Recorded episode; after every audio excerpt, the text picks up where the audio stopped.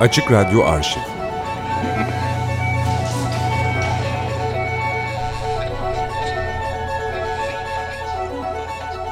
Bilge Karasu aramızda.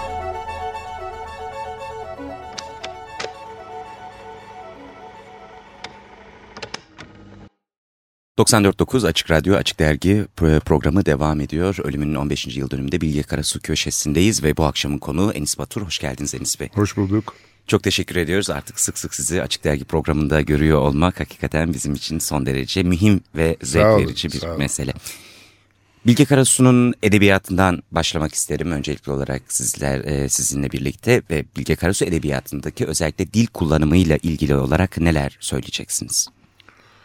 Şimdi dile geçmeden isterseniz e, bir kaba çerçeve çizmeye çalışayım. Buyurun. Yani bu çerçeve bilinmedik bir çerçeve değil ama bir hatırlatma olsun diye. E, Bilge Karasu 1930 doğumluydu. E, o kuşağın Hüdayi Nabit bir üyesi değildi. Bunu öncelikle vurgulamakta fayda var. Gerek hikaye ve roman bağlamında gerek de Türk şiirindeki gelişmeler açısından bu kuşak çok önemli bir kuşaktı. İşte Türk Edebiyatı'nda Said Faik'in, Sabahattin Ali'nin, e, başkalarının, Nazım Hikmet'in ya da Dağlarca'nın şiirde e, oluşturdukları bir düzlem vardı şüphesiz ama bence bu 1930'lu yıllarda doğan şair ve yazarlarla birlikte gerçekten yeni, gerçekten dünya edebiyatı hizasında e, bir atılım gerçekleşti. Bilge Karasu bu kadronun çok önemli üyelerinden biriydi. E, ama bu çerçeveye ikinci bir çerçeve daha koymak gerekiyor. Özellikle Bilge Karasu e, bağlamında. Bilge Karasu aynı anda e, Türkiye'de belki de dünya edebiyatını e, birebir e, takip eden en güçlü kalemdi. E, birkaç yabancı dili çok iyi bilmesi, e, İngilizce, Fransızca, İtalyanca bilmesi, e, İspanyolca okuyabilmesi, Rumca okuyabilmesi ona belki kendi kuşağındaki öteki yazarlardan biraz daha farklı bir ufuk genişliği sağlamıştı. Dolayısıyla e, hemen hemen her önemli yazarı belki de Türkiye'de ilk keşfeden edebiyatçı e, okur e, niteliğiyle olmuştu. Bu iki şeyi üst üste koyarak bence Bilge Karasu'nun edebiyatını değerlendirmekte yarar var. Bunlar şundan önemli.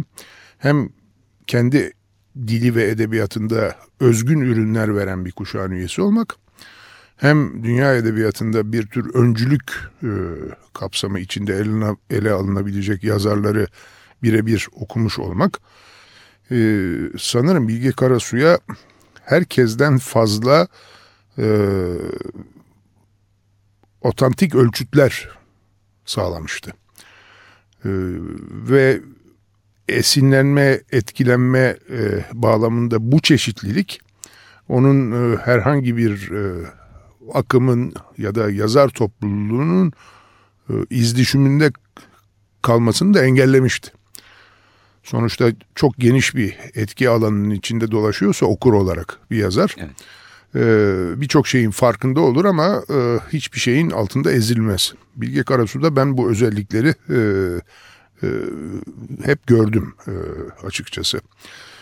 Dil konusuna gelecek olursak, dil konusu bağlamında da Türkiye'de özleşme akımının, Türkçenin olanaklarının varsıllaştırması yolunda yapılan akademik çalışmaların yoğun olduğu bir dönemde okumaya yazmaya başlamış biri Bilge Karasu.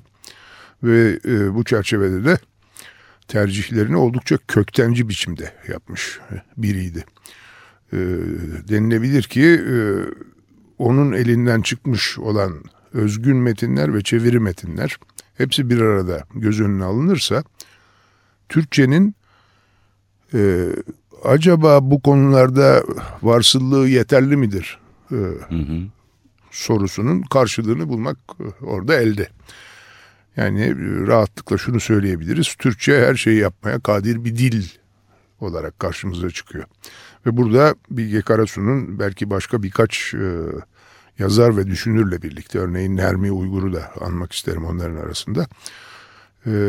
Sonraki kuşaklar için yol açıcı bir yaklaşımı oldu dil konusunda. Kıvrak bir dil. E, bazılarını e, ne kolay erişilir gibi gelmeyebilir. E, okurken sabır e, e, gerektirebilir. Dahası ara sıra iyi ki sözlüklere bakmayı e, işe koşmamıza yol açabilir. Ama bütün bunlarla birlikte çok zengin ve rahat kullanılan, e, derinlemesine e, kuşatılmış bir e, Türkçe görüyoruz e, Bilge Karasu'da. Evet. Peki öncelikli olarak değerlendirmenize şunun için başladınız. Şöyle başladınız çok teşekkür ediyorum. Bir yazar olmasından öte ne kadar iyi bir okur, dünya edebiyatını ne kadar iyi takip eden bir okur olduğunu söyleyerek başladınız. Ve bu dünya edebiyatı bilgisinin altında hiçbir zaman çok bildiği için ve çok okuduğu için ezilmediğini söylediniz. Yine de buna rağmen eserlerine baktığımızda Bilge Karasu'nun dünya edebiyatından hangi izleri takip ettiğini söyleyebiliriz ya da kimlerin esinini görebiliriz Bilge Karasu eserinde? Belki onu şöyle adlandırırsak daha rahat e, konuşabilirim. Yani ben bu tür edebi ilişkilere e, hısımlık ilişkileri diyorum. Evet. Yani diyelim ki genç bir yazar adayı e, okuma sürecinin içinde belli bir noktadan sonra tercihlerini yapar. Bu tercihleri yapmasının nedeni kendi arayışlarına daha yakın olduğunu gördüğü metinleri bir kenara ayırmak, onlarla daha fazla haşir neşir olmak, onları üreten yazarların öteki yapıtlarına da açılma isteği duymak gibi bir e, durumdan söz edilebilir. E, Bilge Karasu da bir Anglo-Sakson edebiyatından gelme bir e, damar olduğunu görüyoruz. Özellikle Faulkner'ın önemli evet. bir e, ağırlığı var. Okumalarında da yazdıklarına da belli ölçüde metodolojik açıdan belki bir katkısı olmuş olabilir Faulkner anlatılarının. E, bir e, Fransız okulu diyebileceğimiz okulla iyi ilişkisi var ama bu ilişki e, bir yandan işte Proust gibi daha yakıcı bir örnekle olan bağlılığı e, söz konusu edilebilir ama bir yandan da çok büyük yakınlık duymamakla birlikte e, yazıya yükledikleri e, yenilikçi araştırma işlevi nedeniyle örneğin yeni romancılara da dikkatle baktığını e, biliyoruz. Buna karşılık e, iş sevmeye geldiğinde Julien Grac'ı ya da Marguerite Yourcen'ları daha fazla sevdiğini e, okur yazar olarak e, söyleyebiliriz. E, bunun dışında e, örneğin İtalyanlardan Calvino'ya bir merakı olduğunu gayet iyi hatırlıyorum. E, Güney Amerika edebiyatında da özellikle Borges'e ve Cortázar'a e, bir tür bağlılığı, okur bağlılığı vardı. E, ama dediğim gibi bütün bunlar sonuçta bir alaşım yaratıyordu onda. Ama böyle bir sınır koymak e, bizi yanıltabilir. Şu anlamda yanıltabilir. Anlatıcı olarak Bilge Karasu Orta Doğu'nun ve Doğu'nun anlatma geleneklerinin çok önemli olduğuna inanıyordu. Yani Japon edebiyatının, e, Çin edebiyatının, klasik Hint edebiyatının, Acem ve Arap edebiyatının ve giderek işte Osmanlı'ya da bulaşmış olan işte Mesnevi kültürünün e, ve benzeri anlatma geleneklerinin e, önemine inanıyordu. Bunun sonuçlarından bir tanesini onun bence masallarında görüyoruz. Göçmüş Kediler Bahçesi bir yandan batılı anlamda çok yenilikçi bir kitap olarak görülebilir. Bir yandan da neredeyse neoklasik denilebilecek özellikleri vardır. Bu da onun masal dünyasıyla, masal dünyasının özellikle Orta Doğu ve Doğu kültürlerindeki özellikleriyle haşır neşir olmasından, onları modernist bir bakışla e, bir çeşit evlendirmesinden e, kaynaklanıyordu. Dolayısıyla sadece Batı edebiyatlarından etkilenmiş olduğunu söylersek Karasu'nun e, yetersiz bir ifade kullanmış oluruz diye düşünüyorum. Bir de bütün bunlara edebiyat dışı etkilerini e, katmak gerekir. Bilge Karasu felsefeyle zaten yakından ilgiliydi. Hem gördüğü eğitim nedeniyle hem sonra öğretici olarak o alanda çalıştığı için güzel sanatların hemen hemen bütün dallarıyla çok birebir ilişkisi vardı. İyi piyano çalardı örneğin. Ama piyano çalmanın ötesinde e, ciddi bir dinleyiciydi. E, görsel sanatlara düşkündü. Hem resime, heykele, sinemaya düşkündü hem tiyatroya düşkündü. E, sonuçta kültürün bütün alanlarına e, açık bir dünyadan söz etmek ve onların hepsinin e, edebiyatı içinde bir çeşit hamur olduğunu e, vurgulamak bence önemli.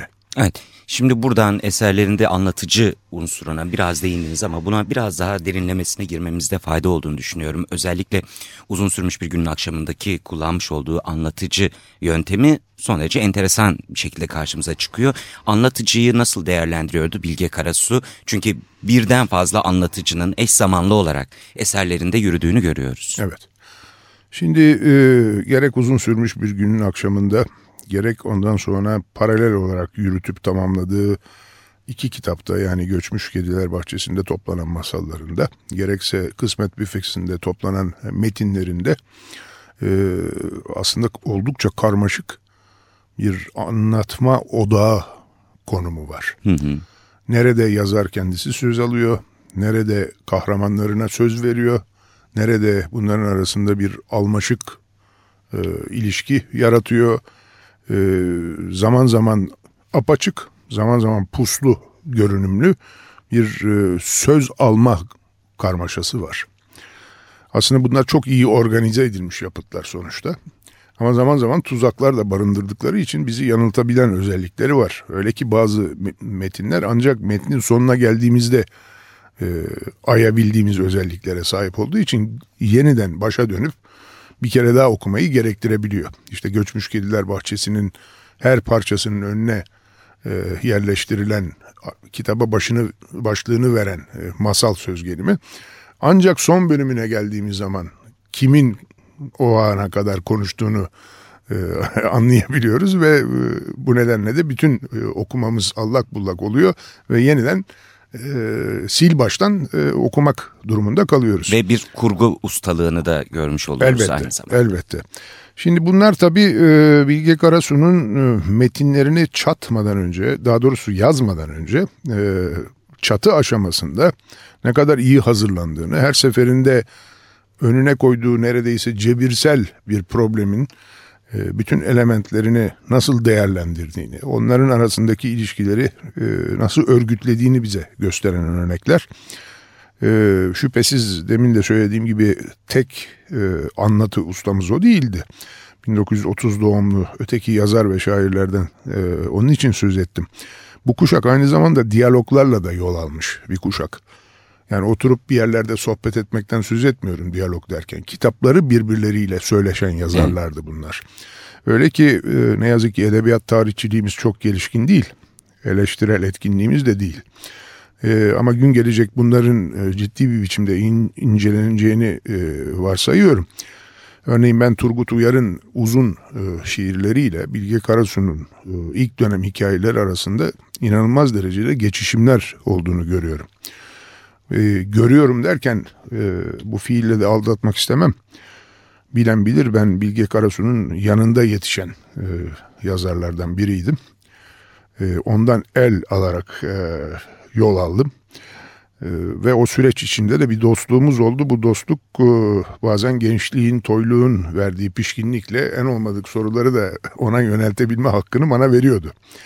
E, bir defasında bu gözlemden hareketle sorumu sorduğumda Gözleri parladı. Çok iyi dedi. Demek ki bunu gördün.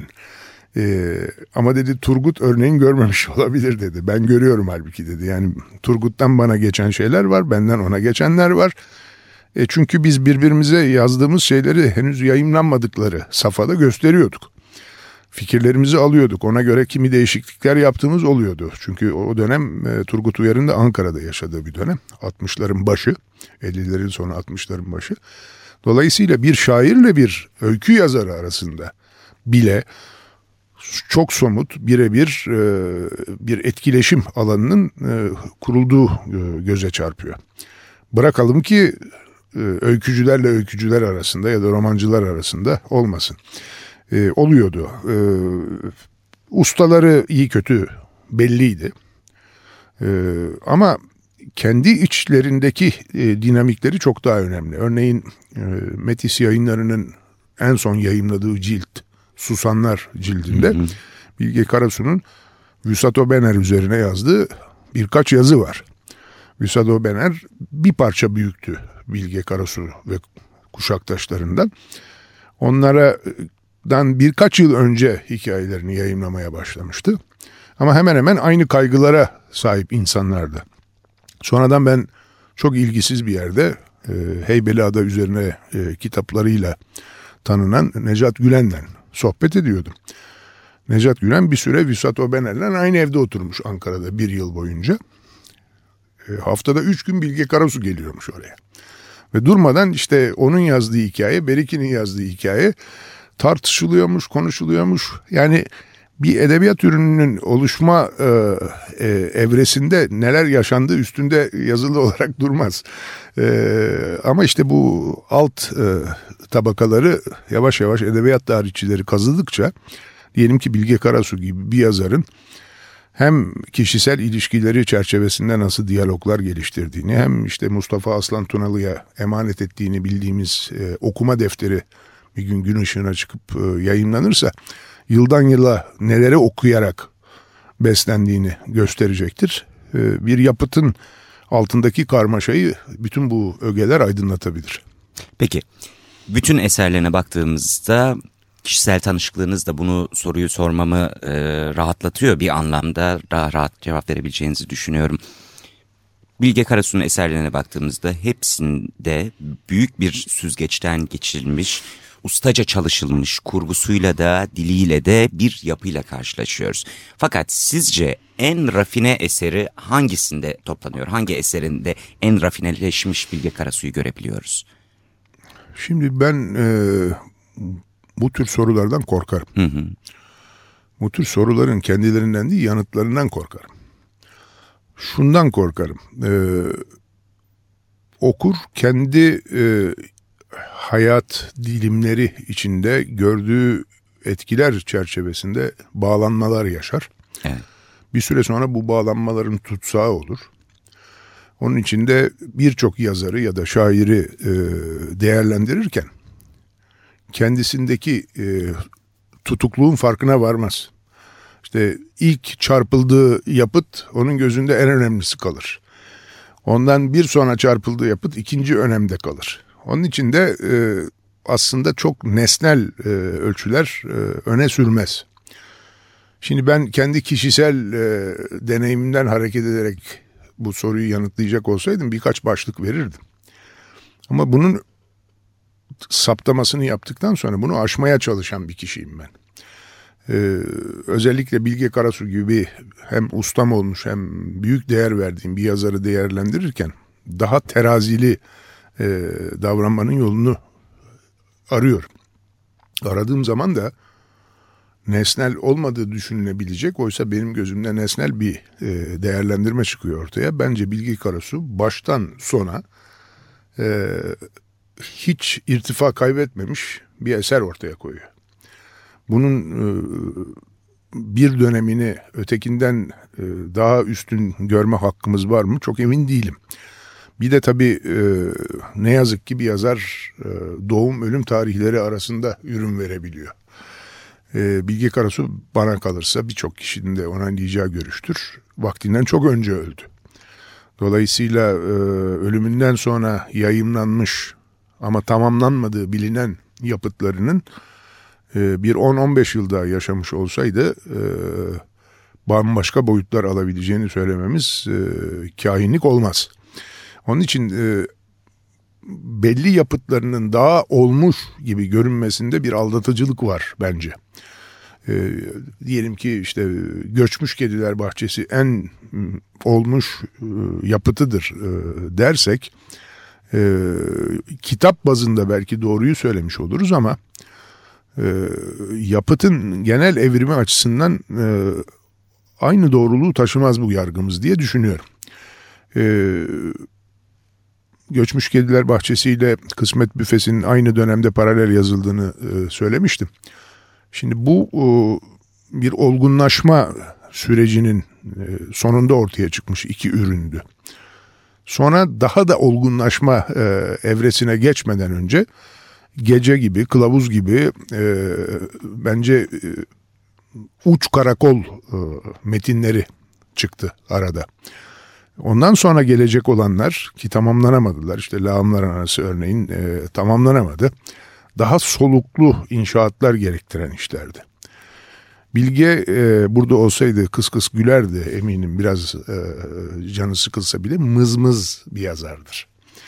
E, masa başında çok mızmızdı. E, ama onun yapıtının özelliği de buradan geliyor. Yani bir kelimenin e, etrafına 15 gün takıldığını bilirim. Yani o kelimeden sonrası o kelime yüzünden 15 gün gelememiştir. Kalkar, yürüyüş yapar, oda değiştirir, sokağa çıkar, yatar uyur ama hep orada döneniyordur. Yani bu, bu mu olmalıydı? Burada bir sorun var duygusu. Hani devam et sonra e, döner değiştirirsin yoktu onda. E, ağır çalışırdı. E, zaten yapıt bunu söylüyor, gösteriyor bize. Pürüzsüz ürün çıkartırdı ortaya. E, bir gün 30 yaşlarındaydım ona hatta bu, yani beni de aynı yola getirmeye çalıştığı için dedim uğraşma. Bizim karakterlerimiz, huylarımız farklı, naturamız farklı. Ee, ben e, akan biriyim. Ee, bugüne kadar yazdığım kitapların sayısı da sanıyorum bunu gösteriyor. Yani bunu o ekonomiyle yazmam zaten mümkün olamaz. Yani o natura bu, bu yolu açıyor. Onun için beni kendine benzetme demiştim. Sonra bana haklısın dedi. Yani hepimizin yolu e, ayrı hesabı. E, ama tabii çok çelici bir yanı vardı bu çalışmanın. Onu söylemek gerekiyor. Yani insana e, öğretmenin ötesinde e, zihni çok meşgul eden bir özellik bu. Yani her birimini bir metnin e, en teraziyle tartarak ortaya koyma kaygısı e, ne yazık ki bir noktadan sonra soluk kesici bir e, özellik taşımaya başlıyor. Yani bilgenin bazı şeyleri tamamlayamamasında bunun da payı var. Söylemeliyiz yani. Evet kuşkusuz. Peki şuna baktığımızda Bilge Karasu ile ilgili bağlamı koyduğunuzda o dönem yazar, o dönem edebiyatçılarının birbirleriyle yoğun bir ilişki içinde bulunduğunuz hatta bulunduğu hatta bu ilişkinin birebir görüşmelerin dışında birbirinin eserleriyle de ilişki kurduğunu, e, kurduğunu söylediniz. Peki yakın dönem yazarları ya da genç kuşak edebiyatçılara baktığımızda Bilge Karasu tırnak içinde ne kadar tanınır, ne kadar bilinir halde onlar arasında? Şimdi tabii... E, Eser bazında anlıyorum. soruyorum da. E, oranlar Türkiye'de genel olarak çok düşük. Bir de son 30 yıl içinde özellikle 1980'den bu yana hem dünyada hem Türkiye'de edebiyat e, karnı yarık gibi ortadan ikiye e, yarıldı. Edebiyatın bir tarafında yeteneklerini ün ve akçe e, kazanma yolunda seferber eden yazarlar var. Biz bunlara yazar değiller diyemeyiz. Yazar bunlar çünkü ortaya kitaplar koyuyorlar. Değersizlerinden söz etmiyorum. Ama temel kaygıları bu olan insanlar var. Şimdi bu tarz insanlar için Bilge Karasu gibi yazarların uzun boylu bir önemi olmadığı gibi tam tersine ters anlamda bir önemi vardır. Rahatsız edicidir Bilge Karasu gibi örnekler. Onlar ellerinin kenarıyla biraz uzağa doğru itmeyi tercih ederler. Ee, öteki cephede ise edebiyatın bir derinlik e, arama çabası olduğunu, bir incelik e, sanatı olduğunu düşünen insanlar var. Bunların nüfusu azalıyor. Ama azalsa da bu nüfusun üyeleri için Bilge Karasu e, model yazarlar arasında en seçkin e, konumda olanlardan biri. Çünkü değer sistemi olarak ortaya koymaya çalıştığı değer sistemi olarak başvurulacak temel kaynaklardan biri.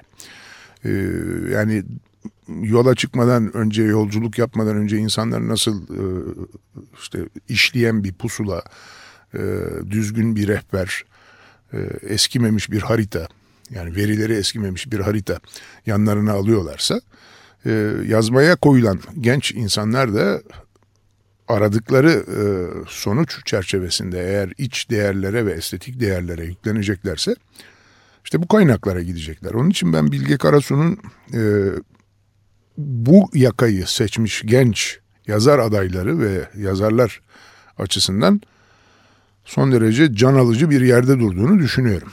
E, yakın gelecekte orta vadede de bunun değişeceğini sanmıyorum. Yani Bilge Karasu ayarındaki 5-10 yazarın, 5-10 şairin e, birer kutup noktası olarak e, genç yazarların e, arkasında duracağını, fısıltı aracıyla onları yönlendireceklerini sanıyorum. Evet bir nevi kılavuz olacağını ben evet. de düşünüyorum. Son olarak özel bir soru sormak istiyorum kişisel tanışıklığınızdan ötürü. Dediniz ki tırnak içinde mızmız bir yazardı. Bir sözcüğe takılırdı. O sözcük o kelimeyi bulmadan eser bir türlü devam edemezdi. O da değiştirirdi, yatardı, kalkardı ama hep o kelimeyle meşguldü kafası ilerlemesi için. Bu durumdan kendisinin sıkıldığı oluyor muydu? Yani yazma sürecinde kendinden sıkıldığını gözlemlemiş miydiniz Bilge Bey'in?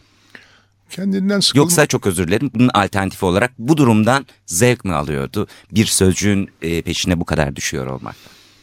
İkisi bir aradadır sanıyorum. Yani yazarlar e, İlhan Berk hep yazmak cehennemdir derdi. Ben de İlhan Berk'e takılırdım. Sen nereden biliyorsun diye.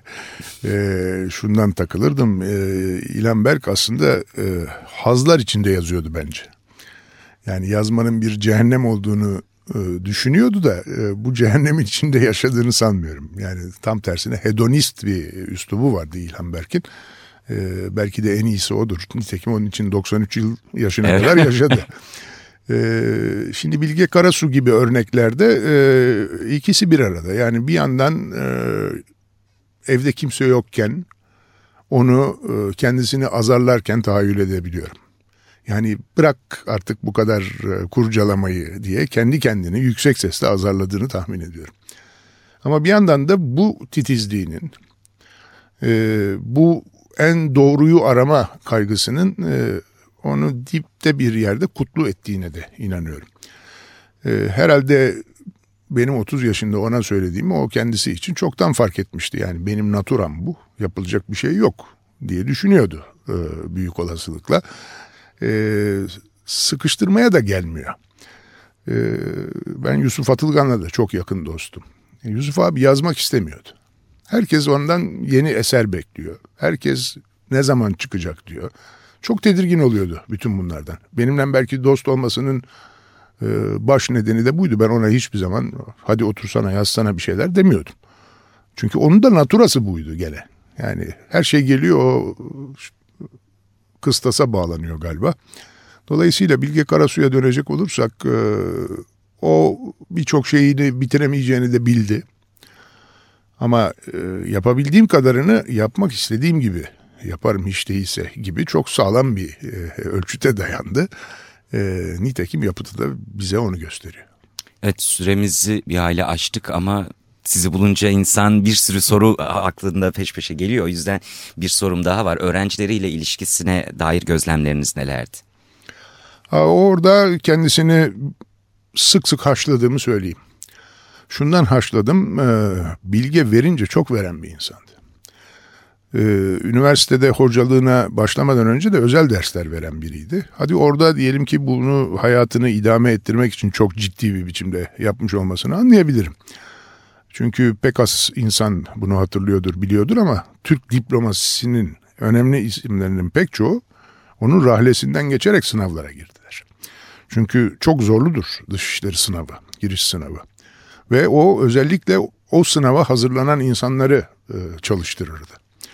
E, bütün nüansların üzerinde durarak, e, özen göstererek, e, çok zaman harcayarak e, o insanları yetiştirmiştir. Yani pek çok büyükelçi ya da bakan o rahleden geçmiştir. Bunu anlayabiliyorum ama üniversitede hocalığa başladığında ona hep uyardım.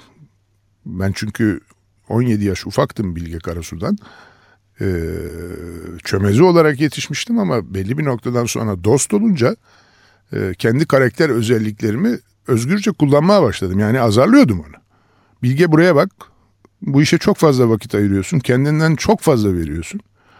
Yapma. E, doğru haklısın diyordu ama elinde değildi. Yani öğretme e, bir şeyler verme e, güdüsü çok e, ağır basıyordu Bilge'de.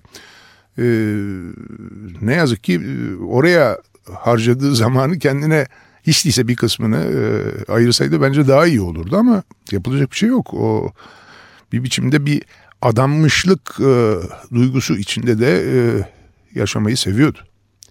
E, bir de e, yani genç insanlar sonra benim de yaşım ilerleyince anladım e, eğer e, iyi hamurdan geliyorlarsa bir umut kaynağı. Yani yaşlanan insan için, yaşlanma süreci başlayan insan için bir umut kaynağı. Ve Bilge e, o anlamda haklı olarak bunu önemsiyordu. Çünkü ben Bilge ile tanıştığımda 40 yaşındaydı. Çok yalnızdı. Hiç kimse yoktu çevresinde hemen hemen. Birkaç düşman dışında diyebilirim. Ha birkaç da dostu vardı o ayrı ama yani okur yazar çevresinde pek hoşlanılan biri değildi. Bütün bu özellikleri nedeniyle. Ama sonra yavaş yavaş iş değişmeye başladı. Kimle değişmeye başladı? İşte önce benim kuşağımdan değişmeye başladı. Benim kuşağımdan şairler, yazarlar kapısını aşındırmaya başladılar. Ve ben onun bundan mutlu olduğunu, doğal olarak mutlu olduğunu gözümden gördüm. Sonra bizden sonraki kuşak geldi. Sonra daha sonraki kuşak geldi. Yani o yalnızlık duygusunu ve yaptığı işlerin e, bundan sonraki kuşaklara da e, ulaşabileceği e, düşüncesi e, onun gençlerle ilişkisini koy, koyulaştırdı. E, bu da bana doğal ve haklı bir e, davranış gibi geliyor. Peki. Olağanüstü şeyler anlattınız. Çok teşekkür Rica ediyorum. Ederim, Hakikaten ilk ağızdan bunları duyuyor olmak açık radyo açısından da ayrı bir önem taşıyor. Eklemek istediğiniz başka bir şey var mı Enis Bey? Bilgeyi özlüyorum. Ee, bunu eklemek isterim. Şundan özlüyorum. İnsanı özlüyorum. Ayrı konu. Ama e, o ölçüleri e, barındıran insanların sayısı azalıyor. E, yani bunlar edebiyatın kıbleleri. Yani nasıl namaz kılan e, kıbleye yüzünü dönecekse e, yazan da kıble arayışı içinde olacak. E, tamam ölmüş yazarlar bize her zaman kütüphanelerimizin raflarından sesleniyorlar yapıtlarıyla ayrı ama yaşamaları başka bir şey. Ee, Sartre'ın Camus için söylediği bir laf vardı ona bağlayarak bitireyim. Ee, sessizliğinden bir anlam çıkartırdık diyor. Şimdi bazen susmaları bile böyle insanların e, dikkat çeker. Bırakalım konuşmalarını. Onun için e, bunların nüfusu azaldı. E, arkalarına e, yenilerini katmakta beceriksiz bir e, toplum Türkiye. Onun için bilgiyi özlerim. Peki tekrar tekrar teşekkür ediyorum. Rica ederim ben teşekkür ederim. 94.9 Açık Radyo Açık Dergi programının içerisinde Bilge Karasu'yu konuştuk Enis Batur'la. Kainatın tüm seslerini Açık Radyo